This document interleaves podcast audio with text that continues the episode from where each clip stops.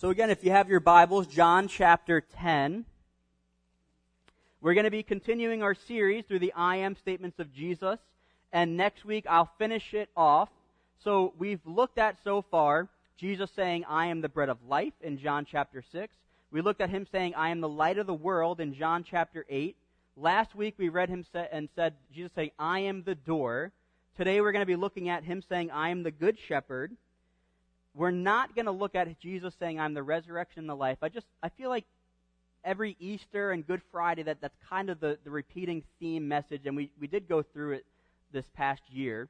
And then I am the way, the truth, and the life, John 14, and, and Paul preached on that, and, and um, again, you can listen to that. And then we already did I am the true vine. So I've been going out of order, kind of scattering them. It was because I was going to line them up with the Advent uh, season and the Advent themes, and then I got sick, and, and then I was like, well, I might as well just finish things. So today we're going to be looking at another I am. I am the good shepherd. And just as a recap, as Jesus is saying each one of these phrases, he's revealing a twofold truth. The first truth that he's saying is, I am God. On the second hand, you have a, a characteristic or a nature of his deity. So he says, I am the bread of life. I am the light. I am the door. I am the vine. And this isn't in my notes, and, and this happened um, yesterday, but Naya was getting really, really tired, and she was getting a little fussy, and she only likes to nap when you're holding her. So yesterday afternoon, I was holding her. She was getting ready to fall asleep. So I was like, all right, I'm going to put her on the couch, uh, like a little love seat couch. And what I did is I'm going to sit in front of it on the floor, and I'm going to be the door. And I had no spiritual, I was, I was not like, I'm the door as Jesus was the door for me. No, this was just, I'm looking back today, I'm like, wait a minute, this, this relates a little bit to last week. So as she's sitting on a couch, it's probably a little smaller than the seat here. I lay her down sideways. Of course, and I lay her down, she just starts wide awake like this. so what I do is I'm sitting like this, kind of just creating a door. I don't know if you can see me, so that she cannot fall off the couch. And I put her down parallel to the couches, right? So her head is here, her feet are over here. Within five minutes, I look over my shoulder like this, and her head is almost on my shoulder. And I'm like, first of all, how the heck did she go a 90 degree or whatever, a 90 degree turn? But it got me thinking. When Jesus says, I am the door, and when shepherds literally sat in the doorway, they became on the same level as their sheep. And the sheep who know their shepherd's voice, they take comfort in being in the presence of their shepherd. Just like when you have a puppy, you want to go down and, and scoop them up and hold them and, and have them in your lap, and the puppy gets all excited, right? Because you're showing attention. You're on their level. And what I realized is when I look to my right over my shoulder, Naya's like this. and she's just, hi. I'm like, Naya, what are you doing? So she's like, you know, I'm sharing secrets in her ear, and she's like sharing secrets in my ears, and it's a nice, intimate, close time. And it got me thinking last week when Jesus reveals to be the door as the shepherds, again, they're at the same level as the sheep, and the sheep take comfort in that. They feel extra secure. They feel extra loved. They feel extra cared for because their shepherd is right next to them. So last week we looked at Jesus saying, I am the door. And just a little bit of a recap. In John chapter 9, Jesus healed the blind beggar. He healed the blind man who was blind since his birth. And we saw how the Pharisees treated him. First, they didn't believe he was blind. They had to call his parents and say, Is this actually your son? And was he blind since birth? Is he lying? And then they asked the man, Where is Jesus? And the man says something that offends the Pharisees. He says, Oh, do you want to be his disciple too? Do you want to learn more about Jesus? Do you want to follow Jesus? And that comment outraged the Pharisees so much that they kicked him out of the temple. It's as if they excommunicated him. It's, a, it's as if Sid Harvey said something to me. I said, Sid, that's it. You're out of here. Never come back. You're no longer welcome. no, right? You're no longer welcomed in your place of worship with your people to worship your God. And the Pharisees are seen abusing their power as being the earthly shepherd, the temporary, what I would say, hireling, because ultimately the flock, and we as, as elders of this church, you are a part of our flock, but ultimately we're all a part of God's flock. He has the final say. We, as the, as the shepherds of New Village, as elders, we have to make sure that we are a good hireling, a good hired hand, which Jesus will talk about in what we're going to be reading. So, because of that, Jesus finds this blind man. He actually goes out, he hears he's been, he's been kicked out, abused by the spiritual leaders, abused by his shepherds. He seeks him, he finds him, reveals himself to be what? The Savior, the Messiah, God. And this says the man worshiped Jesus, and Jesus accepted his praise. So, as one hand, you have the Pharisees kicking him out of their flock, and you have Jesus what? Welcoming the lost sheep, welcoming that the guy who was kicked out. And then you get, again, John chapter 10, verse 1, and, uh, 1 to 10. We looked at Jesus is setting up. This happens immediately after the story. He's talking to those Pharisees, talking to those who are also listening and can hear. He's setting up a contrast between a good shepherd, a true shepherd, a valid shepherd, and a false shepherd. And we looked at last week what the differences are between those two, and I'm not going to recap them fully, but if you, if you want, you can listen to last week's sermon. And then he gets to saying, I am the door. And then finally, after doing all that groundwork as to who a good shepherd is, what they look like, how do they treat their sheep, in verse 11, Jesus now takes credit by saying, You know the good shepherd I've been talking about for the past 10 verses? He says, That's me. I am the good shepherd. So let's read these first, uh, these uh, next couple of verses together. Chapter 10 of John, verse 11 to 18. Jesus says this I am the good shepherd. The good shepherd lays down his life for the sheep. He who is a hired hand and not a shepherd, who does not own the sheep, sees the wolf coming and leaves the sheep and flees. And the wolf snatches them and scatters them. He flees because he is a hired hand and cares nothing for the sheep. Let me stop there for one second. Sounds a lot like Ezekiel 34 of the, the shepherds in, in ancient Israel that God is calling out in that chapter. I'll keep reading. Chapter, uh, verse 14 again. Again, Jesus says, I am the good shepherd. I know my own, and my own know me. Just as the Father knows me, and I know the Father, and I lay down my life for the sheep. And I have other sheep that are not of this fold. I must bring them also, and they will listen to my voice. So there will be one flock, one shepherd. For this reason the Father loves me, because I lay down my life that I may take it up again. No one takes it from me, but I lay it down of my own accord. I have the authority to lay it down, and I have the authority to take it up again. This charge I have received from my Father. And I'll, I'll stop there. With this section, you can spend months looking at the theological meat that are on the bones of these verses. You can go down the rabbit trail of, of deep doctrine and deep theology, and I was really struggling with, with an outline of, of how do I stay within the context, stay within where I need to, not avoiding truths, but staying on the theme of looking at Jesus saying, I am, and what does it mean when he's saying it? So, again, there's a lot of roads we can go down, but, but I want to focus on three things Jesus reveals. And if you have notes, if you want to take notes, these are the three main points we'll be going through. The good shepherd protects his sheep. Protects his sheep.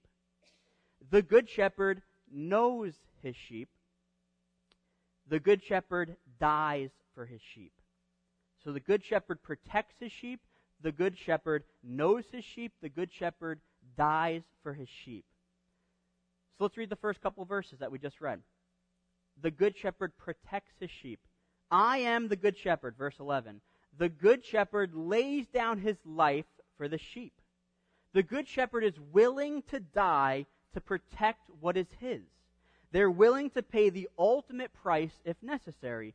The shepherd is not afraid of confrontation. He's not afraid of the dangerous predators or the dangerous people. He cares about keeping his sheep safe. And confronting dangerous animals and people are occupational hazards that cannot be avoided for shepherds. It's not a matter of if, but usually when. Because, like we looked at last week, sheep are among the most vulnerable animals ever. They have no self defense mechanisms, and they're just, without a shepherd, they're lost. They get scattered. They, they can literally eat themselves to death because they don't know where to graze next, and they'll just eat up all the food in one area and get stuck there. They, they have no leader leading them. So the shepherd's job is to keep their flock safe no matter what or who comes against them. If you're able to, turn to the Old Testament, go to 1 Samuel chapter 17. 1 Samuel chapter 17.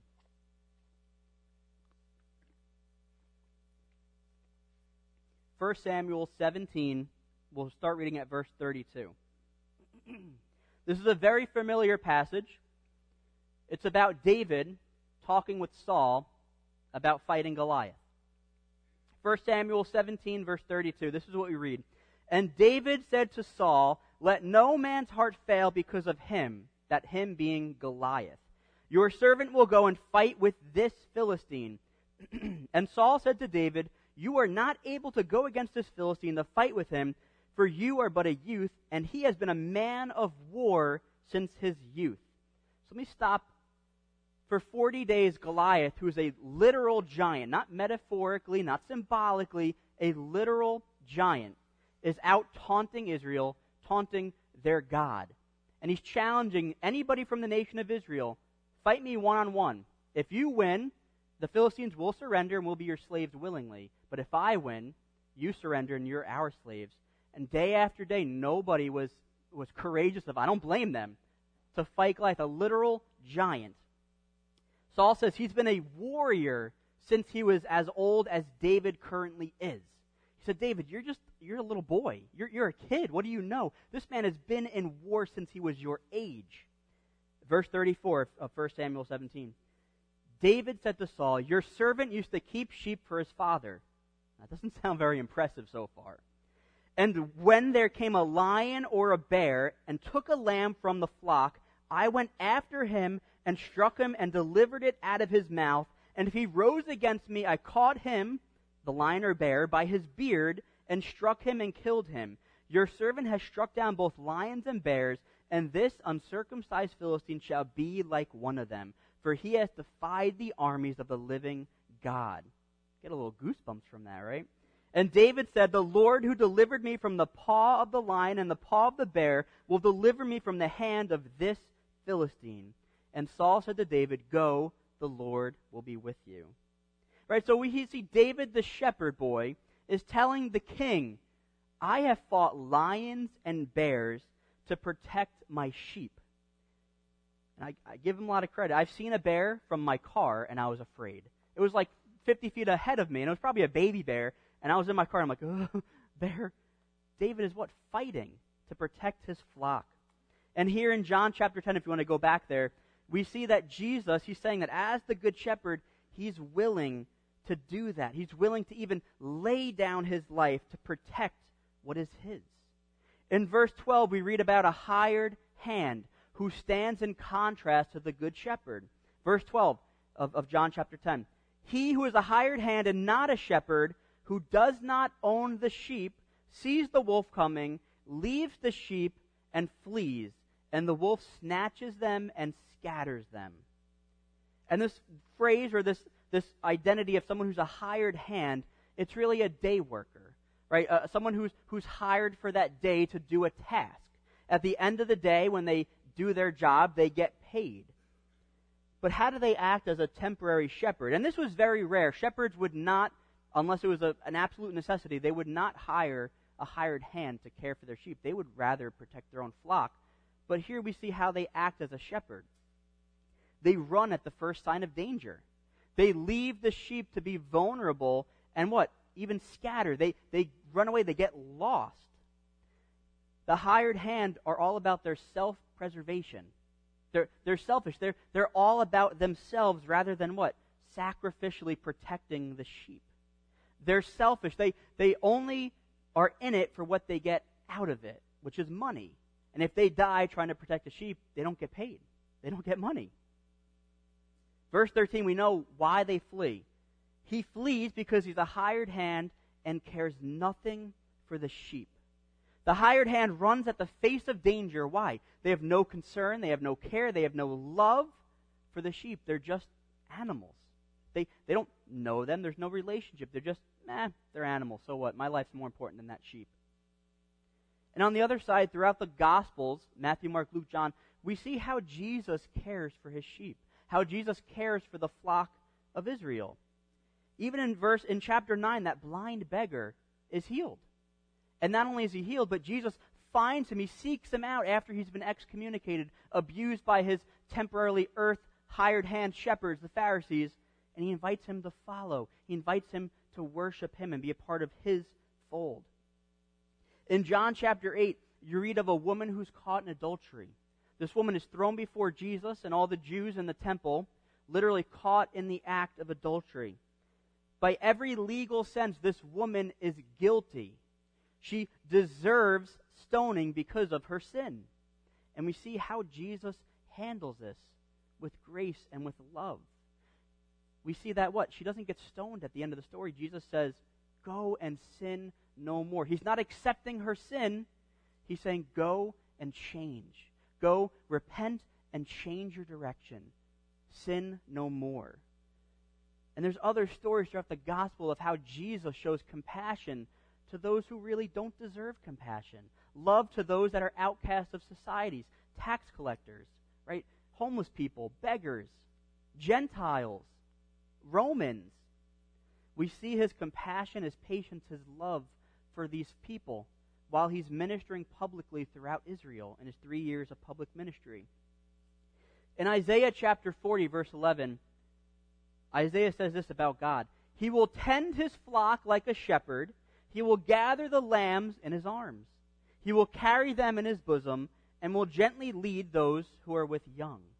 And in his book, Phillip Keller, who's a shepherd, he's working through John chapter 10, and I, I cited this book last week he tells a story of how there was a blizzard. And he had to run out and go to each lamb that he owned and literally pick them up, hold them in his chest against his bosom to warm up the freezing lambs. And he writes about how he was reminded of when God said this in, in Isaiah 40, right? Where he's going to nurture, he'll bring them, gather them, hold them close to his heart for protection, for safety, for security. I don't know a lot about babies. I know a little more than I did before. I knew nothing before. But skin to skin contact is very vital. For the first couple of hours of Naya's birth, she was on our skin. She was literally on our chests. And even she developed a habit, she would only sleep for the first week or two by being on our chest, by being on us, being connected, touching us. And to this day, when she's napping or falling asleep, she likes to, to do this. Just like feel my beard, or even Stephanie, she'll feel Stephanie's face like this. She just, like, her love language is probably going to be physical touch. Um, but it reminds me, why do the babies, why, why is it important for skin to skin? Well, they, they feel close to their mother. They hear their mother's heartbeat. It's, they, they smell their mothers, right? It's all these benefits that the babies get for being close to them, being on them, skin to skin. And it just got me thinking, too, as Phillip Keller says about his lambs, as God says it, how he'll hold them close, right? There's no better place to be than there. No safer place, no more comforting place than where? In God's arms. So, number one, the Good Shepherd protects his sheep. Number two, the Good Shepherd knows his sheep. And we talked a little bit about this last week. In verse 14 of John chapter 10, Jesus says again, I am the good shepherd. I know my own, and they know me. Just as the Father knows me, and I know the Father, I lay down my life for the sheep. And really, here, Jesus is giving us a, a glimpse of the relationship that he has with his sheep, that Jesus has for his, for his disciples, for those who are in him. It's the same love, it's the same relationship that he compares it between him and God the Father. Right? Just as the Father knows me, and I know him, which is what? Perfectly, complete, intimately. He says, I know my own, and my own know me. In John chapter 15, after Jesus says, I am the true vine, he says this As the Father hath loved me, so I have loved you. Abide in my love. It's almost as Jesus is saying, The same love I've received from my Father, the same way in which I love my Father, I love you, my children, my sheep. And this word know, if you do a study on it in the Old Testament, it really is a word that's an intimate knowledge, an intimate relationship between a husband and a wife. It's to know fully, it's to know completely, to know intimately. Last week I, I shared a story how when the sheep are in the sheepfold and the shepherd calls them out to follow him into the, into the green pastures to graze, one at a time he takes his club and he stops each sheep as they're leaving the fold to what? To inspect them. And in that inspection period, it's a one on one bonding for both the shepherd and the sheep. Right? And, and in that, the shepherd intimately knows his sheep. He lifts up every part of the sheep to make sure there's no cuts, to make sure there's nothing attached to them, there's nothing that's going to harm them. And then what? The sheep's free to go. And then he does it with the next sheep. So it's a one on one inspection. And it's really, as Phillip Keller writes in his book, it's a time of intimacy. It's a time of knowing between sheep and shepherd. Shepherds also know which sheep are prone to wander. They know which sheep they have to use their, you know, their, their, their staff on to bring back. Hey, come on, we got, we got to go this way. They know which sheep would be what? Slow eaters? Or maybe fast eaters? Those who maybe don't listen as best as they should, right? A shepherd knows their sheep. And this knowing goes both directions. If you look at what Jesus says, he says, I know my own, and my own know me. It goes both ways. We need to know Jesus, and he needs to know us. It's not just enough for us to say, Yeah, I know about Jesus. Yeah, I've read the Bible. I, I know him. But it says he must also know you. There's, that's a relationship.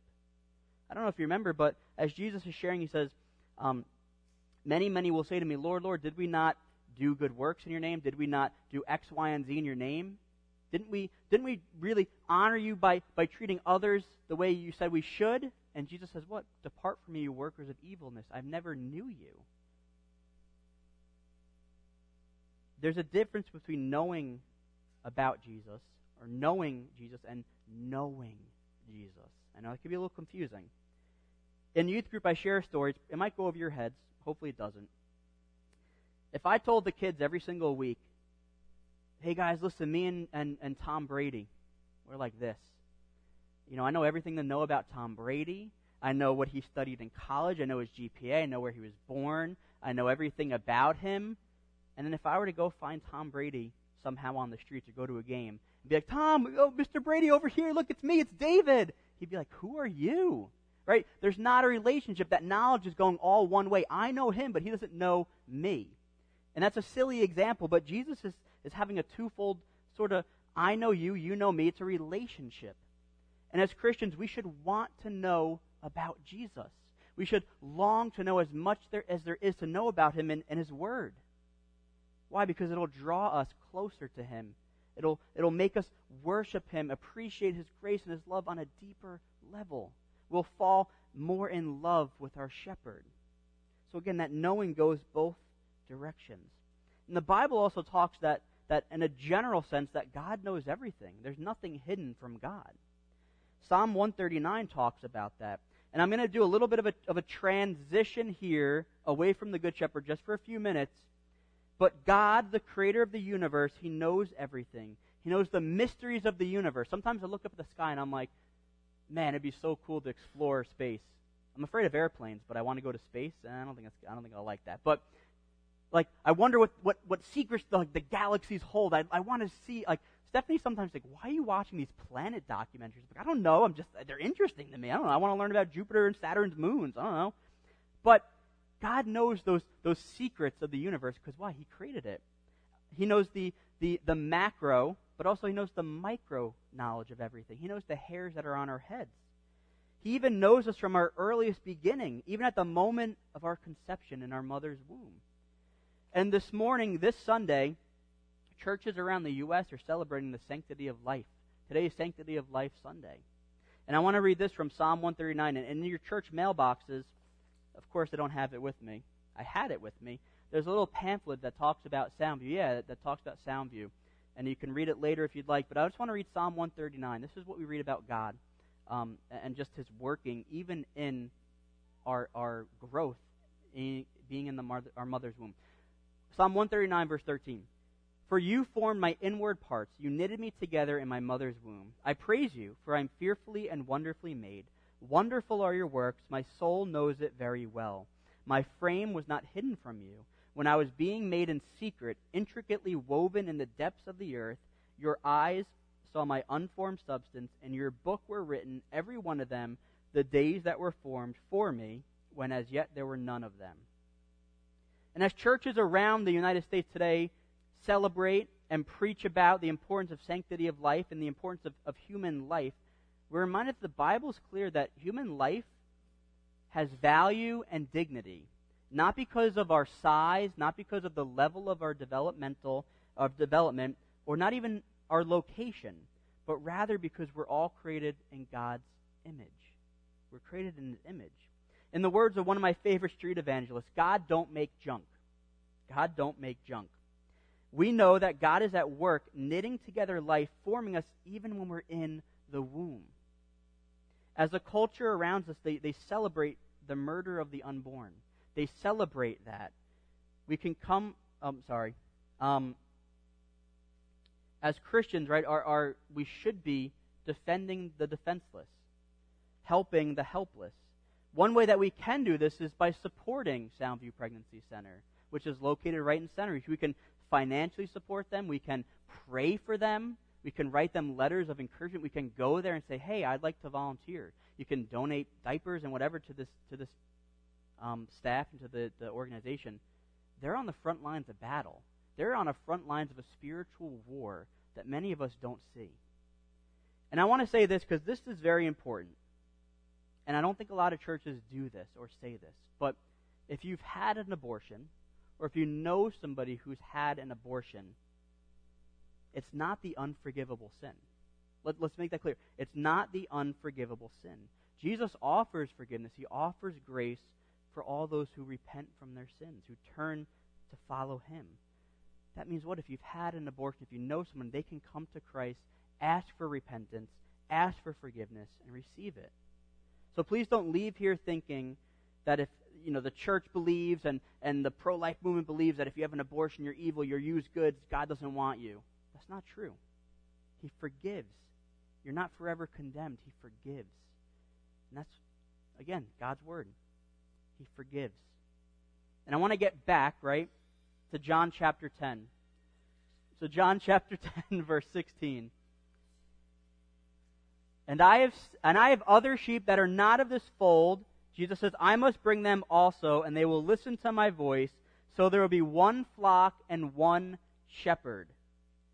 The good shepherd knows his sheep. He calls for them. We looked at that last week. And we also looked at this verse. Jesus saying, I must bring the other sheep that are not of this fold as well. And he's talking about the Gentiles, the people who are not the Jews, who are not a part of Israel. It was always a part of God's plan to include other nations, not just Israel. The Jewish leaders were supposed to bring Gentiles into God's fold, but rather they turned to hate their neighbors. They turned to actually racially hating them because they were not Jewish. Where God said, I'm setting you apart to worship me, to be the light to all the nations, by your worship of me, other nations will see that and come and, and join in, in the worship for me. The Israelites saying, you know, God loves us. He chose us. We're the best. We're better than anybody else. Right? They turned God's blessing into what? Selfishness, into their ego. And even in the New Testament, we see Jesus ministering to Gentile people. Paul's mission was what? To the Gentiles. So rather than Israel bringing them to the fold, they, they hated their neighbor, like racially, they because of their nationality. And we see that the good shepherd saying, No, they're going to be a part of my fold. I'm going to call them as well. He says that they will listen to my voice. And this question, how can we make sure that we are in, uh, that we're part of Jesus' fold? How can we make sure that we're truly in Christ? Is does that do we have to go to church? Do we have to pray a lot? Do we have to read the Bible a lot? Do we have to be part of a certain denomination? Do we have to give money to church? No. There's a three step process that one commentator wrote, and they all start with the letter R. It'll be easy.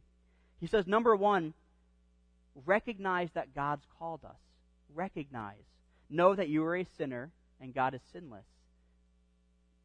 Number two, respond to Him. That's repentance. Turning away and turning to Jesus. And the third is run to Him obey, do his will. That's what it means to listen to the shepherd's voice. You are in obedience. You're following where the shepherd's leading and where he's calling you to be.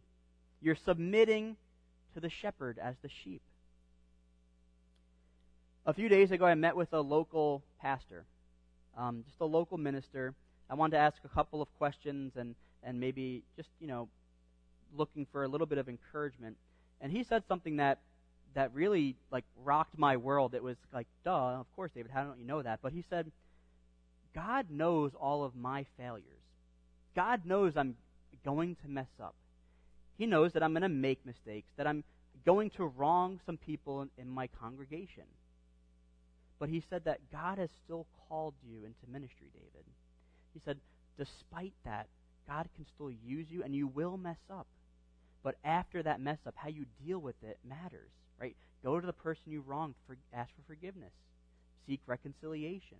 And it really encouraged me. And most of you are like, oh, well, duh, come on, David. But as an encouragement, and for all of us, you can know this that the shepherd knows me. The shepherd understands you. He knows us and he still loves us. Despite at times when we say, nah, sorry, Jesus, I don't have time for you today. I'd rather get some extra sleep. Or, you know, ah, Jesus, you're not the first thing on my mind right now. Despite all that, right, even while we were still enemies, Christ has died for us. It's that amazing love that Christ has given to us. So, despite all of our sinful nature, despite our mess ups, the encouragement is what? God knows us. He knows our hearts. He knows what we used to do. He knows what we're doing. He knows what we're going to do. And He still loves us. Which will go to number three. The Good Shepherd dies for his sheep. Despite all that, Jesus still dies for us. Jesus doesn't abandon his sheep. That's the hireling. Those are the, the, the leaders of Israel that we read in, in, in Ezekiel. Jesus doesn't abandon his sheep. He gives it all. He lays down his life. That phrase, I don't know if you caught it, it's said five times in these verses. In verse 11, 14, 17, and, and 18, twice. Lays down his life. And this phrase does not mean that Jesus was murdered, that Jesus was killed, that his life was, was taken from him. But what it means is he voluntarily laid it out. He voluntarily died. It was his choice. Nobody took his life from him. It was his sacrificial death, and it's pointing to the cross. Even on the cross, it's recorded that Jesus yielded up his spirit. He gave up his spirit. He didn't die necessarily because of the crucifixion or the pain of the nails or the asphyxiation. I can't say that word. Or things like that. But he yielded. He decided to give up his life. When people tried to stone him in the temple, when they brought him to the edge of the cliff, he just he walked away. He wasn't a good escape artist. He had a divine plan that no one could thwart. He decided when to give up his life. And we see as the good shepherd, he willingly lays down his life. But then he takes it up again. That's in verses 17 and 18. And one author said this, and it got me thinking what good is a dead shepherd to his sheep? Right? Pretend maybe David did go and fight the lion and he fought the bear, but he ended up dying what would make what would happen to a sheep? They'd be scattered. They would be a free meal for that lion or bear. Right? So with Jesus we see what? That death isn't the end. He takes up his life again. This pointing to his resurrection. It's the proof that Jesus has canceled our debt. He paid the price. He has the authority to give us life because he overcame death. He's been given that authority by the Father. And towards the end, he says this in verse 18 This is the charge I have received from my Father. And what we're seeing is we're seeing God's plan for salvation. We're seeing that God the Father is the initiator of salvation. If you want to look over to John chapter 10, same chapter, verse 29, or verse 27, My sheep hear my voice, I know them, and they follow me. I give them eternal life, and they will never perish, and no one can snatch them from my hand. My Father, who has what? Given them to me, is greater than all, and no one is able to snatch them out of my Father's hand. I and the Father are one. So we're seeing God's plan of salvation, that God's the initiator. God has called, and He's given to Jesus. Even if you look back at John chapter 6, when Jesus says, I am the bread of life, the next verses after that statement in John chapter 6, verse 37, he says, All that the Father gives me will come to me. Whoever comes to me, I will never cast out. For I have come down from heaven not to do my own will, but the will of him who sent me. And this is the will of him who sent me, that I should lose nothing that he has given me, but raise it up on the last day. For this is the will of my Father, that everyone who looks on the Son believes in him should have eternal life, and will raise him up on the last day. Turn a few pages to John chapter 17. John chapter 17, Jesus has said all of his I am statements. He's doing what's called the high priestly prayer. He's praying, and we're getting a glimpse of how he and the Father are in a relationship talking to each other. In John 17, verses 1 to 7, right, I, I can't keep ignoring this word. The Father gives, the Father gave. Right? John 17, verse 1 to 7. When Jesus had spoken these words, he lifted up his eyes to heaven and said, Father, the hour has come. Glorify your Son, that your Son may glorify you, since you have given him authority over all flesh to give eternal life to all whom you have given him. This is eternal life, that they know you, the only true God, and Jesus Christ, whom you have sent. I glorify you on earth, having accomplished the work that you gave me to do. And now, Father, glorify me in your own presence with the glory that I had before you, or the glory I had with you before the world created. I have manifested your name, proclaimed your name to the people whom you gave me out to the world. Yours they were, and you gave them to me, and you have kept your word. Now they know that everything you have given me is from you.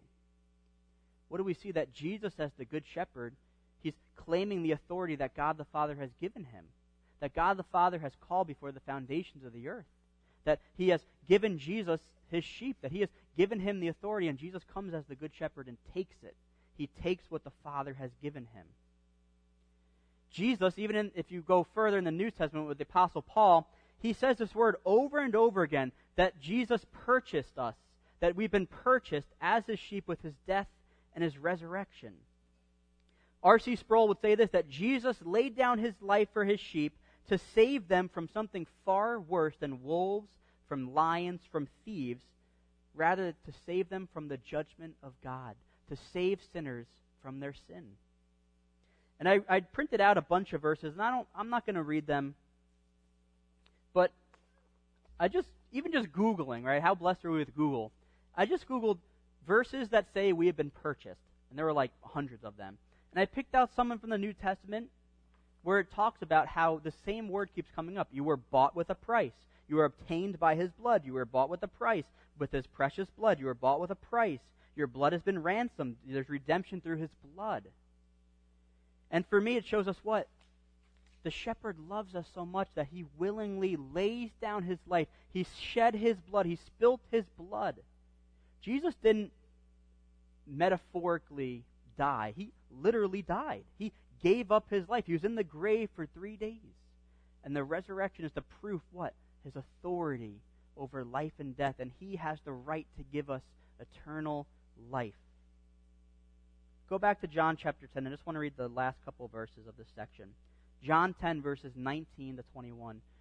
We see the crowd's reaction to this, which throughout all these I am statements of Jesus, the crowd is either here or here. They're divided. They're hot or cold, love or hate, from Satan, from God, prophet, crazy man. Verse 19 There was again a division among the Jews because of Jesus' words. Many of them said, He has a demon. He is insane. Why listen to him? Others said, These are not the words of one who's oppressed by a demon. Can a demon open up the eyes of the blind? And I love it. Just that verse links it back to the previous chapter of the man being, the blind man being healed. And just as an encouragement, we have a good shepherd who protects us, who, who cares for us. Last week, he, he gives us life abundantly. We have a good shepherd who knows us. He knows our flaws. He knows our weaknesses. And yet he still has died for us. A shepherd who is willing to confront, willing to save us from the judgment of God. I just want to read again that section, how Jesus in John chapter 10, and this will kind of be our, our closing words, and I'll, and I'll close us in prayer. John chapter 10, verse 27. Jesus again says, My sheep hear my voice. I know them, and they follow me. I give them eternal life. They will never perish. No one will snatch them out of my hand. The Father who has given them to me is greater than all, and no one is able to snatch them out of the Father's hand. I and the Father are one. It helps you remember this week the promises that we've read, going back to Isaiah, how God has drawn us to himself. He holds us close in his hands. We're part of his fold, and nothing and no one can take that from us. Let's pray. Father, we thank you for your word. We thank you for the blessing it is to just read it together, to learn about you together. Lord, I pray that as we leave here this week, we can be reminded of the love that we have from our good shepherd. Jesus, we thank you that you came to earth, that you gave up your life to save us from our sins. You paid the price that we could not pay ourselves. It's because of your shed blood on the cross that we are saved and we are adopted as sons and daughters of God. So, God, I just pray that as we leave here, if there's anybody that needs the Holy Spirit to encourage them this week, I pray they can be encouraged.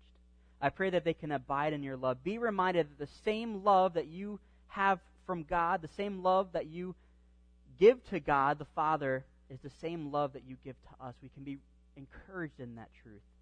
I pray, Lord, if there's anybody here that's going through the valley of the shadow of darkness, they can remember that you are with them. You are a good shepherd who does not abandon your sheep. You have called us and you have kept us in your love. We thank you, Jesus, for what you have done for us.